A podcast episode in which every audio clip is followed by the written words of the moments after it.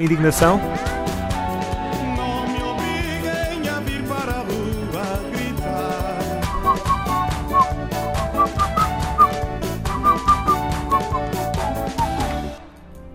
Pois é, hoje uh, o Jornal Público, aliás, ontem o Jornal Público trazia uma notícia sobre estas preocupações ambientais e há muitos jovens, sobretudo, que andam uh, a virar-se agora para um tema uh, que passava mais ou menos despercebido, falamos muito dos sacos de plástico e das palhinhas, que são as viagens de avião e, sobretudo, a quantidade enorme de viagens de avião que são feitas por lazer apenas.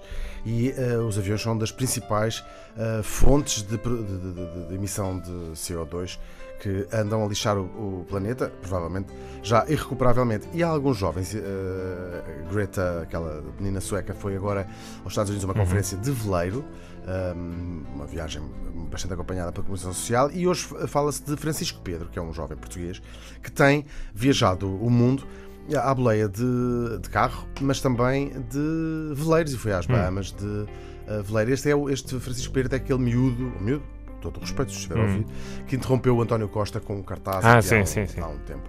E vem esta notícia.